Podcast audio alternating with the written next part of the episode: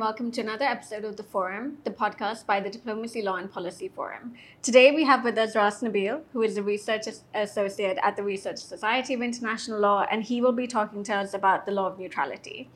So, Raas, just to start off with, can you tell us the distinction between what is a belligerent state and a neutral state yeah. under the law of armed conflict, and what are their corresponding rights and obligations?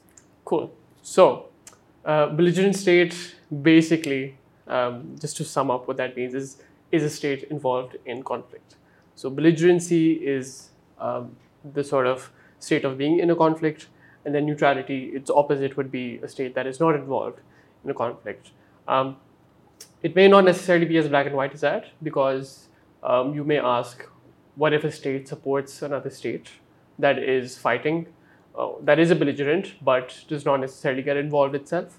Um, depending on the type of support that they do provide. So for example, if they provide military support, they would be classified as a um, as a belligerent themselves. Um, so again, while the demarcation may be, you know, very black and white in that sense, um, there are quite a lot of gray, gray areas in this in this area of IHL. Um, but again, the rights of neutral states, at least as espoused in the original conventions. So we had the Hague Conventions 5 and 13 of 1907 basically the main rights were that the territory of a neutral state were was inviolable by any belligerent state. So any territory of a neutral state cannot be used for any sort of military advantage by belligerent states. So that would usually involve the invasion of armies or um, you know using um, the territory of a state, a neutral state, as a shortcut to get to another state. So those things are sort of um, some of the, the rights of neutral states and obligations of belligerent states. But again, neutral states also do have certain obligations. So if they do find combatants of uh, belligerent states on their territory who are wounded, for example, they have to provide them uh, relief and medical aid. Um, they also do have to maintain neutrality in the sense of diplomatic and economic relations. Mm. So they have to uh, maintain trade relations with both belligerent parties or all belligerent parties, regardless of who is aggressor or who may be the victim state. So that again, that classification does not necessarily apply. Uh, for neutral states, they have to, um, in again, to maintain neutrality would be to treat both parties equally, and that would mean, regardless of who violated international law, they would still yeah. have to maintain diplomatic yeah. and economic relations. So there's there's kind of a right to inviolability so long as you maintain your duty as a neutral state, which is yeah. to abstention and impartiality. Basically. And then the duty of the belligerent with regard to the neutral state is respect yeah. for that inviolability. Exactly. Um, and so that's in terms of how the law of neutrality is violated, it is if you don't ascribe to these obligations, which yeah. is that you provide material arms transfers yeah. aid to one of the belligerent parties, yeah. then you're you're no longer a neutral. Yeah. Um, and even if you allow for the transport of munitions or the transport of troops through your territory, that's yeah. that's a violation yes. of uh, your obligations as a neutral state. So in terms of we know that this doctrine kind this law kind of emerged in the 18th and 19th centuries. Yeah. So how has it evolved? Because now states no longer, especially because um, the rise of global trade and commerce and globalization is such that you don't really have you you have states which operate their bases on numerous territories. You have states which continue to undergo trade even of arms with yeah. um, parties engaged in um, conflict so how has that evolved now from the concept of neutrality to the concept of non-belligerency? Yeah. I think um, with the notion of neutrality, we do have to contextualize it in the just war doctrine. Mm. Um, so if we look at the 18th and 19th centuries, and then even to some extent the very early 20th century, war was justified. So a state could validly engage in war if, for example, there was a dispute over territory, or if there was if they wanted to claim sovereignty over another land. So colonization again was seen as in that time it was seen as justified, and so if a state had the right to wage war other states had equally the right to abstain from war. And so neutrality essentially stemmed from that, that if a state is, uh, you know, uh, engaged in hostilities to protect the interests of neutral states, you know, lives, um, their economy and everything else, they would be like, okay, you know what, we're going to step back, you guys go at it, You know, we're not going to get involved, but we're going to treat both of you guys the same. But now, after um, Article 2.4 of the United Nations Charter, which prohibits the use of force, with two exceptions, um, collective security and self-defense, with the now globally accepted um, prohibition on the use of force, states cannot wage war, and states are not justified when waging war. So then, neutrality in that sense is a default position. All states are essentially um, they have to sort of maintain a sense of neutrality by by default uh, if the use of force is prohibited. However, what we're seeing nowadays is that even where uh, the law is violated, so where states do use force, so when there are acts of aggression, states are now uh, at least showing support, usually for the victim state or whichever state um, has not violated international law. You see states at least extended extending uh, an arm of support uh, in their favor that would usually translate to p- the provision of aid um, and other such um, resources. Arms, etc. Yeah. Yeah. But again, the concept of non-belligerency, like you talked about, is showing that support but not getting directly involved in the conflict itself. Yeah, and and I think that the the movement has really been to towards the notion that this does not. I, I mean, states haven't come out and said like, "Oh, we've breached our."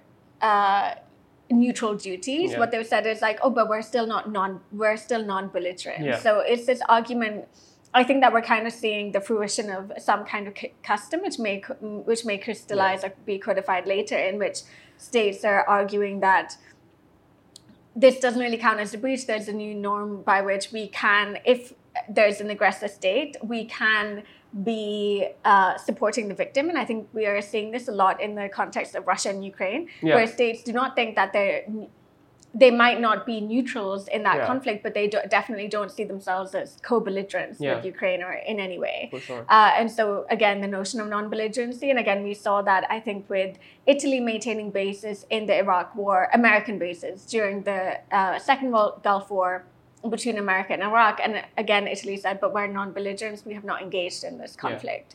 Um, and I think that it is really interesting to me seeing the values espoused by the law of neutrality because it is this desire to maintain international trade and commerce between countries despite there being an armed conflict taking place between two Yeah. or more and um, and you see that so much in the context that it is the obligation is on states to not supply these weapons Yeah. and to not supply this aid but even in the 18th 19th centuries apparently because of the war profiteers, the private persons were not prohibited.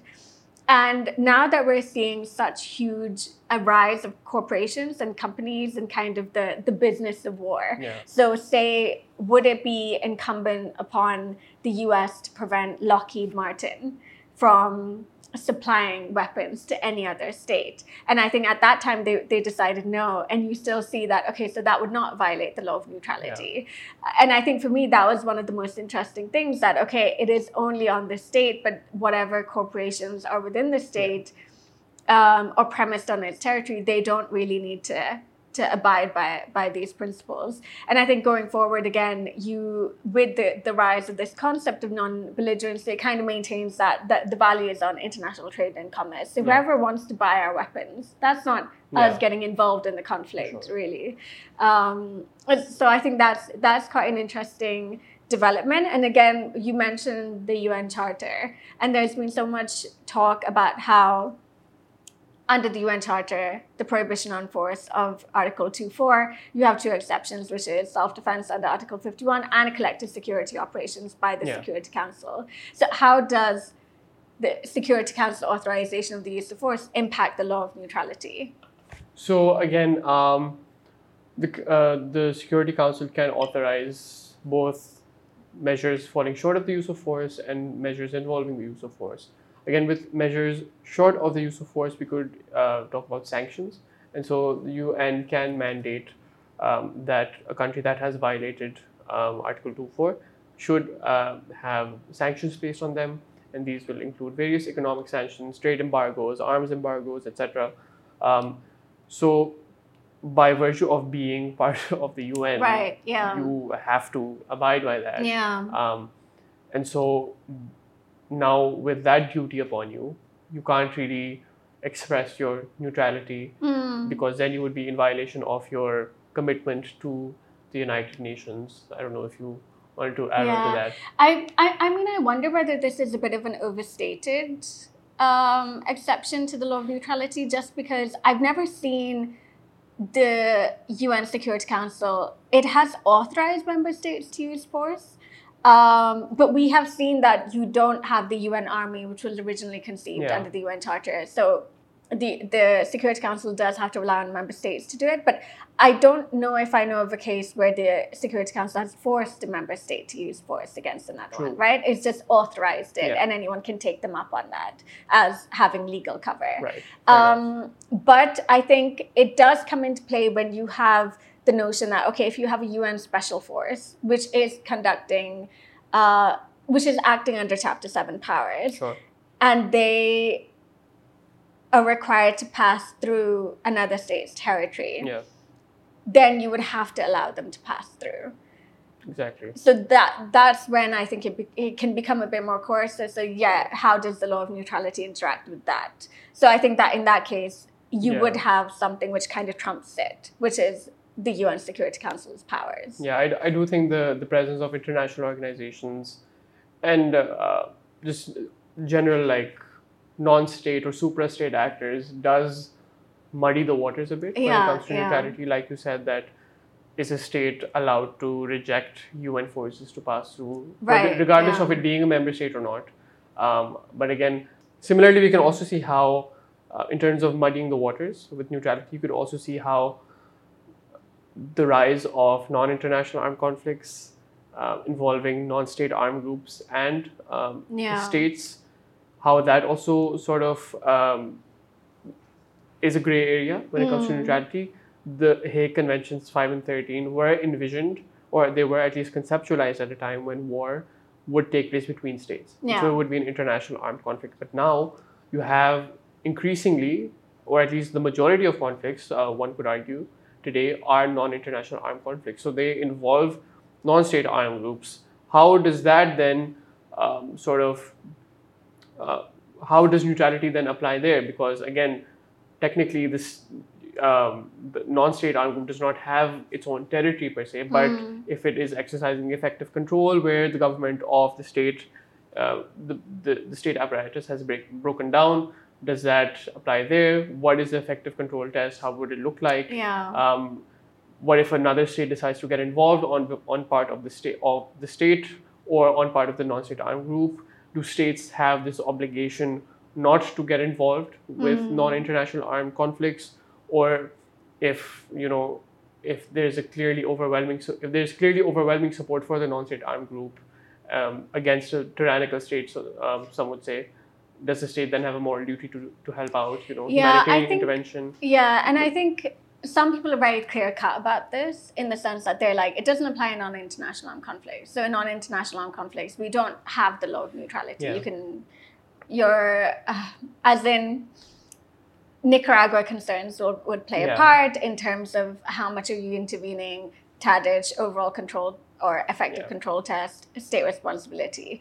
Um, but I think it does become more complicated when you have these. Um, internationalized non international armed conflicts. I know some people hate those terms, Yeah. spillover, NIACs, like what happens in those Sure. cases, and Exactly. uh, especially then because now we have this parallel. So where you have an IAC occurring and you have an IAC. So so how does that occur? And I also think one of the other major um, concerns right now about cyber is how it it changes so much about how we apply IHL. So in terms of how would we apply IHL to the cyber realm, and even when we um, one of the things that I was just recently looking at was the concept of cyber espionage, because espionage requires that you're on another state's territory Yeah. and you're walking around and you're looking for information. How do you do that when it's in the cyber realm? And how do you, how can you have people convicted for espionage under that? So similarly with the law of neutrality, how do you have um, what is the onus on this neutral state to prevent its infrastructure, its Yeah. servers from being used by co-belligerents. Yeah, I think cyber, or at least cyberspace, does um, again throw up a lot of questions about neutrality and whether at least how it's espoused in uh, the two conventions is still relevant, or even under um, customary law, because again, the the nature of cyber or like cyber warfare is that it takes place over an intangible sort of realm. Yeah, yeah, and we're not used to seeing that uh, conflicts in the past have always at least to some extent involved uh, to, to a major extent i would say they have involved territory. If not territory then at least some sort of physical realm. So if conflicts would take place in outer space at least you would be able to demarcate okay this is you know this is the international space station or this this is a you know a satellite belonging to this state Mm. so at least you could be you were able to to tell but Yeah. with cyberspace especially when you have uh, globally shared spaces like the internet how do you really yeah. say yeah. whose uh, cyberspace belongs to which state or which which cyberspace belongs to which state um, again with the notion of infrastructure and um, things like servers and telecommunication networks um, i think the fifth hague convention does talk about the fact that um, a state is not allowed to let a belligerent state use its information uh, communication networks to route certain attacks or to yeah.